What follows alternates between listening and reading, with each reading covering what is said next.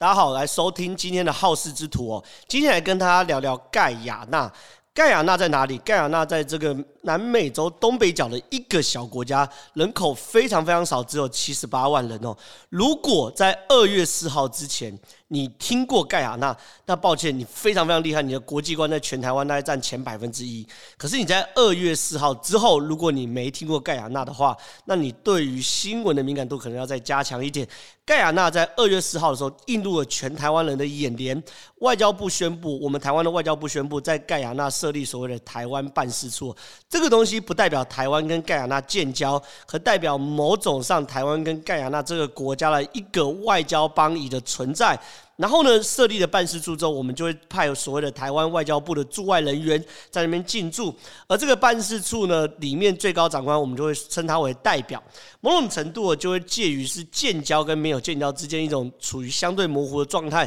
可是至少让台湾在南美洲的邦交再往前进了一步。为什么这样的事情会引起了所有国际之间新闻的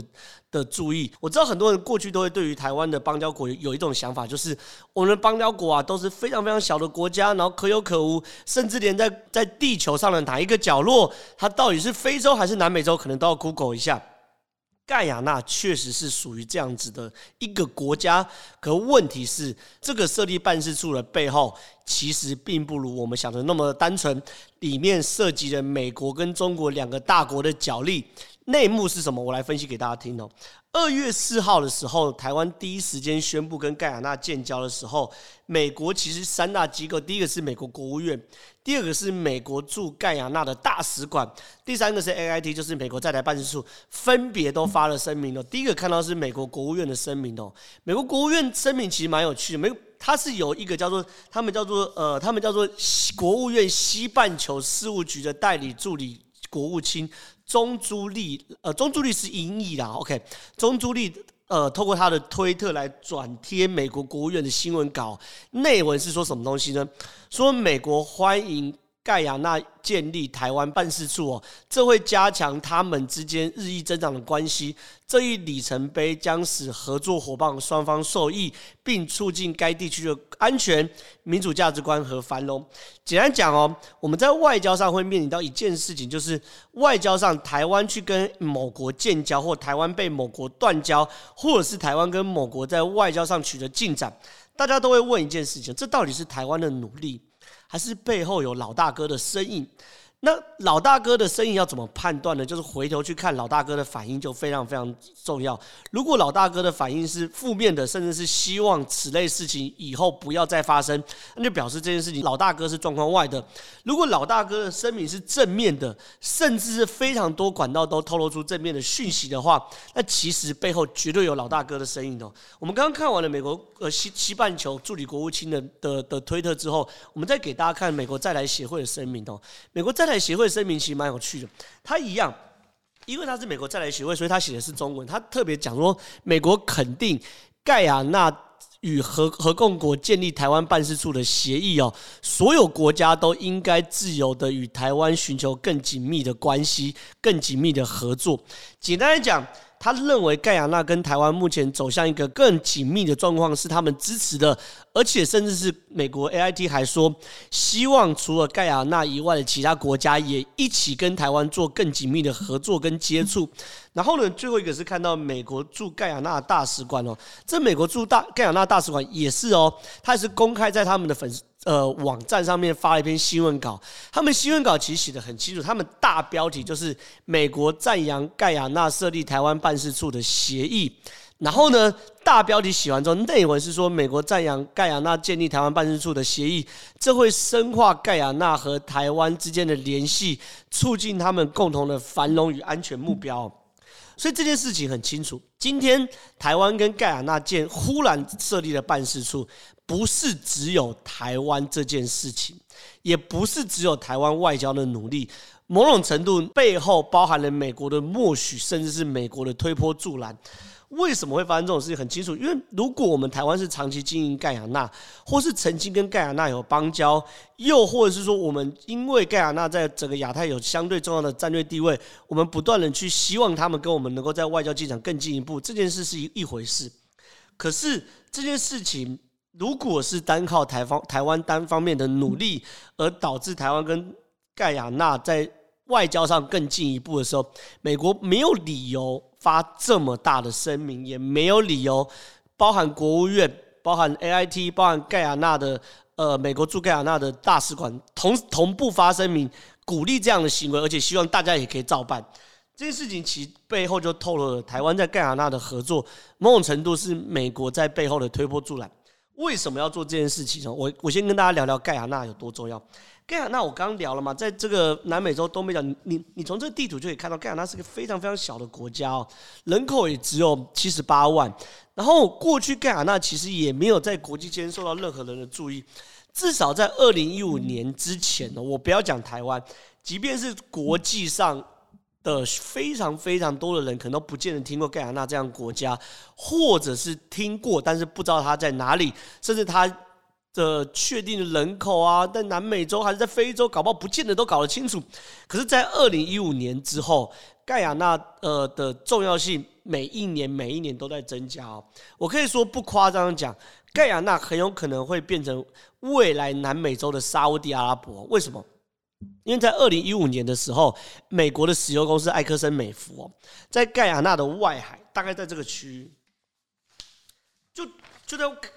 大概在这个区域，就就在盖亚纳的外海这边哦，发现有大量的原油，大量原油有多大量？大概八十亿桶左右，八十亿桶可能没有概念哦。我这样讲好了，大家都知道沙乌地阿拉伯是个非常非常有钱的国家，你去沙乌地阿拉伯玩。到处都是跑车、法拉利、兰宝坚尼，连警车都是兰宝坚尼。然后去他们饭店里面的那个贩卖机里面还有金块，好，然后马桶都纯金，大概大大概这样。大家对沙乌地阿拉伯印象就很有钱。那他们为什么很有钱？因为是石油。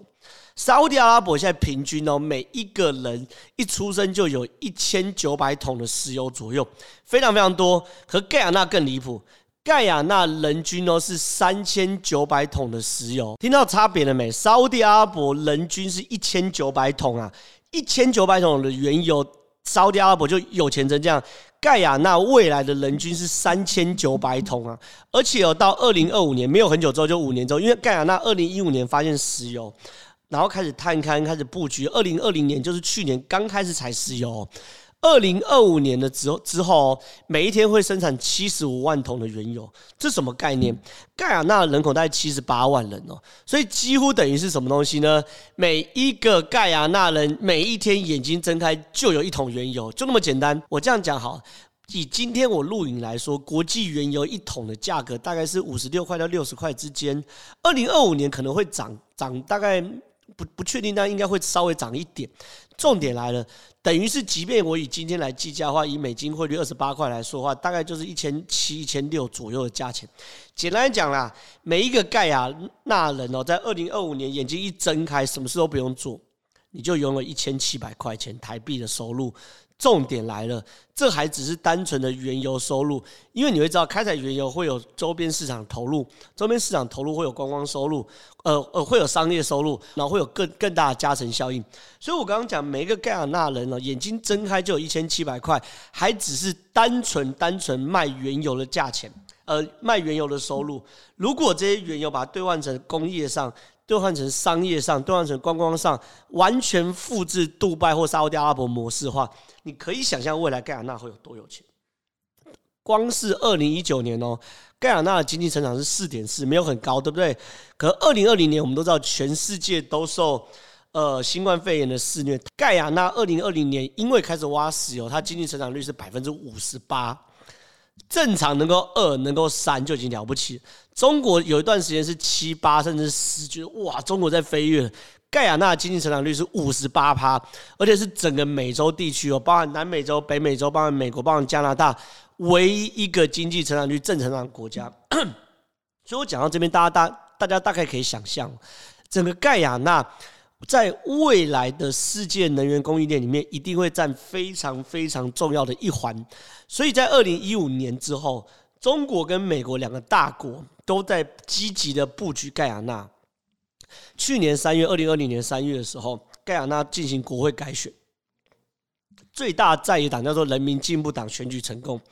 选举成功之后呢，呃，原本总统正常来说应该下台，可是下台之前，这个原本总统说什么选举舞弊啊，要重新验票等等，就那老老一套。结果呢，一直到了二零二零年六月的时候，就过了这三个月的时候，重新验票发现验票无误。可是这个重新验票过程中，你就看到美国非常非常积极的介入。比较明显的证据有几件事情。第一件事情是，美国不断透过声明或外加施压，要求盖亚纳原本的总统下台。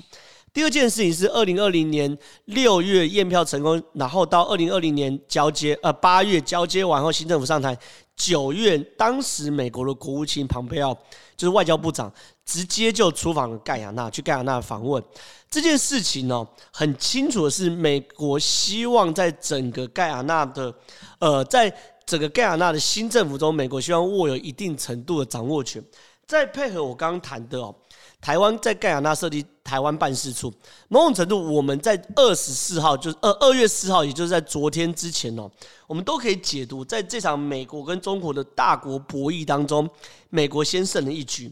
结果没想到，在二零二月五号一早醒来啊，那时候我一起来看新闻，完全变天。盖亚纳出了一个官方的声明哦，这张是盖盖亚纳的官方声明哦。盖亚纳政府注意到有关盖亚纳设立台湾办公室的媒体报道。希望能借此澄清，盖亚纳政府遵守一个中国政策，与中华人民共和国的外交关系保持不变。到这边其实都还好，因为本来就是我们台湾没有要跟盖亚纳建交，我们只是希望在没有邦交跟有邦交之之间切一个相对模糊的概念。所以他说跟中华人民共和国的关系保持不变还 OK。但下一句话是说，盖亚纳政府与台湾没有建立任何关系，由于签署协议的沟通沟通有误。该项协议已经被终止，意思是盖亚纳打了台湾很大一个脸，同时也打了美国一个更大的脸。什么意思？简单讲，在整件事情刚刚帮大家回顾，就是在二月四号的时候，台湾宣布在盖亚纳建立了台湾办事处。那个时候，美国上至国务院，下至 AIT 盖亚纳大使馆，全部发新闻稿啊、推特啊、公开文字啊，告诉大家说这是一个正确的行为。他们认为盖亚纳是对的。美背后整个美国老大哥的腐造痕迹很深，告诉我们说盖亚纳这个局啊是美国帮台湾人抢下来的，是美国在打脸中国。结果呢，隔一天二月五号，马上。台湾跟美国都被盖亚纳打脸，应该这样讲：台湾跟美国被台湾被盖亚纳打脸，而美国被中国打脸，打一个好大的脸，说该项协议作废。所以大家就很好奇，到底中国跟盖亚纳，中国在盖亚纳这边的经营到底有多深，深到这个程度？是某种程度，我已经认为这已经是一个局了，而不是一个临时改变结果。什么意思？如果呢是二月四号台湾宣布之后，中国官方积极介入的话，我不认为盖亚纳会转变速度那么快，或许要半年，或许几个月才有可能重新把一个已经被美国强烈介入定调的事情扭转回来，发出这样的声明。可是你二月四号台湾发声明，国务院发个声明等等，然后二月五号盖亚纳马上打脸，更更有可能是从头到尾盖亚纳就没有要跟台湾设立。台湾办事处从头到尾，盖亚纳就没有跟美国谈好，让台湾在盖亚纳设立台湾办事处，更像的是盖亚纳跟中国设了一个局，让拜登政府跟台湾往下跳。到底中国在盖亚纳的经营有多深？为什么盖亚纳可以如此如此的听中国的话？第一件事情，我们先给大家看一个新闻哦，这是一个二月。呃，一月七号的新闻，他叫说他的他是浙江的新闻。你看他浙江新闻，他这边写二十三天非常逆行哦，抢通盖亚纳首都电力大动脉，林波名气跨越半个地球失元首。这个来源是林波日报，大概状况是这样子，在去年二零二零年十一月底的时候，盖亚纳的。呃，盖亚纳的首都哦，它的外海那边有个海底电缆被船锚不小心刮到，然后整个海底电缆断掉，然后导致整个盖亚纳政府的首都紧急大停电。那那个时候紧急大停电的时候，盖亚纳政府甚至严重到什么程度？说这叫做国家紧急状态。然后那个时候呢，盖亚纳已经跟所有国家都求助，当然包含中国。结果呢，中国最积极哦，一月底的事情对不对？结果呢，一月底。十一月底求助之后，中国有关部门接接到讯息之后呢，开始哦，第一个组织出国任务，办理护照，然后呢，疫苗注射，疫苗注射完之后还有防疫物资调配，然后呢还要拿所谓的抢修的物资。大概啊，正常规规规范大概是三个月可以搞定，包含办护照啊等等，然后注射、申请疫苗下来，然后注射疫苗，注射疫苗完后一剂，然后两剂，然后把所有抢修物资 ready 好，大概正常要三个月。中国就把整个时程缩短到七天就完成。七天完成之后，十二月十二号的时候，从中国开始坐飞机。中国坐飞机到盖亚那，你知道多麻烦吗？光转机就要三个地方，中国要先飞韩国，韩国再飞荷兰。荷兰在飞巴拿马，巴拿马在飞盖亚那，光转机就转三个地方哦。然后呢，到出现在盖亚那，然后呢，十二月十二号出现在盖亚那，对不对？然后十二月二十四号，就是只去那边又花又只花十二天哦，把所有盖亚那的电力抢修抢修完成，让盖亚那首都重新通电。它整个跨国任务只花二十三天，所以你可以想象。中国是多么高度重视盖亚那首都电力断电这件事情，或者反过来说，中国是多么高度重视，希望可以牢牢的把盖亚那抓在他手中。这是第一件事哦。第二件事情是看这个新闻，这是这是环球时报引述加勒比海周刊的新闻哦，大概是说一月十号，盖亚那总统宣布盖亚那会收到第一批的疫苗了。盖亚那比台湾还早有疫苗，好不好？盖亚那的疫苗是来自于中国的捐赠疫苗。我先不谈中国疫苗有没有效果等等的，可是确实哦，在新冠肺炎很需要的时候，像盖亚那这种人口只有七十八万的国家，石油还没充分开采的国家，他要跟那些美国、英国这些强权抢到辉瑞啊、BioNTech 啊、AZ 等等的疫苗，莫德纳坦白说是很困难的。所以能够获得中国的疫苗，对盖亚纳来说也是一个极度好的选项。一月三十号的时候，中国第一时间就把疫苗给他了。再来，我给大家看，一看看一个是二零一九七月四号的新闻哦。这是二零一九七月四号的新闻。这七月四号的新闻哦，是来自于是也是呃中国的新闻，是来自江苏的新闻。这新闻是说什么东西呢？江苏十五期救援盖亚那医疗团队出发哦，十六名医疗专家呃赴南美。应该这样讲好了。去年大概五六月的时候。整个欧洲、美洲全部沦陷，然后从欧洲、美洲沦陷后开始往南美洲沦陷。那那个时候，中国江苏直接派医疗救援团队是徐州医科大学的附属医院哦，然后十六名来自江苏的医疗专家去盖亚那展开医疗救援任务。你说展开医疗救救援任务很长吗？很了不起吗？没有，它为期一年哦。比方说，这十六个人过去一去就是去一年，这一整年就是协助盖亚那度过所谓新冠肺炎的治疗期啊，等等，就是协助当地建立一个至少至少可以最基础医疗的水准。就换句话说，你可以理解，当新冠肺炎变成全世界疫情的噩梦的时候，中国因为他们的。国家的医生多，因为他们每一个省可以支援一个国家，所以他们把江苏的一个医院分配给盖亚那，表示他是很细腻的，在去救助他那些来自于非洲或是相对经济活动比较不好，甚至南美洲的朋友。甚至我们看这个东西，这是二零一八年中国跟盖亚那签署“一带一路”的照片哦，一边是中国国旗，一一边是盖亚那的国旗。中国在在拉拢一些第三世界国家或者相对经济比较不好的国家，其中一个非常非常厉害手段就是“一带一路”。“一带一路”手段原则上是这样：我跟你签“一带一路”的合作备忘录，签完备忘录之后呢，我就会呃依照你国家的需求，包含你是不是缺电，你是不是缺铁路，你是不是缺深水港，然后呢开开始建议你说你可以盖铁路、盖深水港、盖电力厂、发电厂。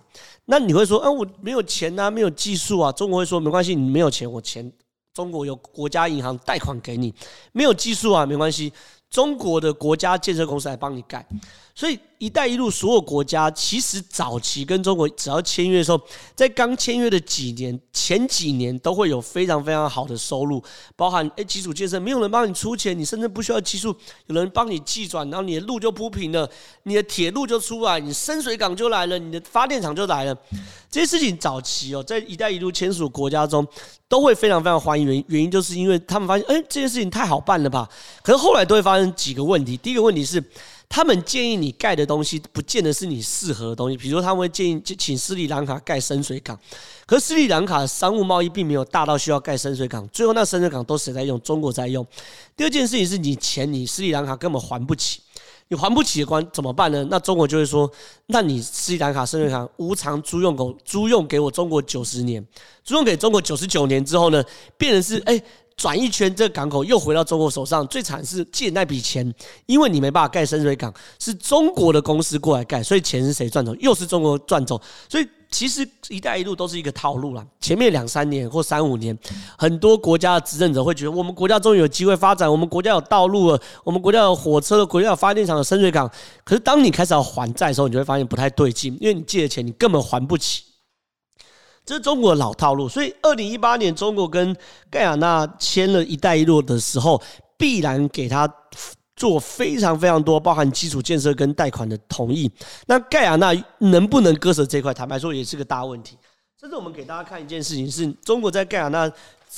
的的的的的介入之深，包含这件事，这是孔子学院呐。中国连在盖亚那都设立孔子学院，当然他在二零一三年就设立。大家可以想象什么叫孔子学院？孔子学院是中国在世界各地各地都有，美国有。加拿大、北美有，欧洲有，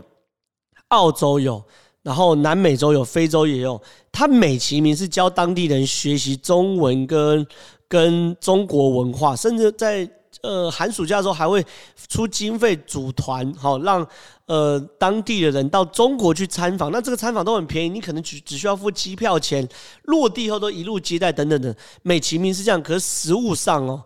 它其实就是一个中国大外宣的官方机构，甚至美国还把它定调为可能是准情报机关哦。所以，如果连这样的东西，孔子学院在盖亚那这样的那么小的国家，才七十八万人口，中国都都都都都安装了孔子学院的话，你可以想象中国在盖亚那的经营有多深哦。所以整件事情很清楚，在中国的角度，盖亚那对对中国来说，它就是它道口的一个肥肉，它。很难想象就这样子被美国拿走了。当然，美国也会认为盖亚纳在南美洲，南美洲是我美国的后花园，是我美国管的。南美洲每一个国家的经济都脱离不了我美国，你应该是我美国说了算。所以，其实回过头来看，台湾在盖亚纳设台外交办事处，呃，外交办事处从一开始的成功设立到后来的被打脸，它的本质上。跟台湾其实几乎没有关系，它的本质上是美国跟中国两国的大国的角力的纷争。我可以预言这件事情还会有续集，我们会持续关注它，甚至这样的事情，美国透过台湾让台湾在跟其他国家建立外交关系来打击中国的戏码。也不会仅止于盖亚那，所以这就是在美国跟中国大国角力的对抗之下会发生的必然状况。然后我们也会持续去追踪盖亚那的状况，一有更新的状况，我们就会跟大家谈。所以如果大家喜欢我们，呃，如果大家喜欢了，我对于整个国际情势的分析、国内政治的分析，甚至科技局势的分析的话，拜托拜托大家按赞、订阅小铃铛，我们的 YouTube，然后也去订阅我们的 Podcast。准时收看我们的呃，收看我们的 YouTube 或收听我们的 Podcast，我们都会在最及时的，我们我们都会给大家最及时的国际情势跟国内局势的分析，也会给大家最第一手的报道。希望大家喜欢今天的内容，大家拜拜了。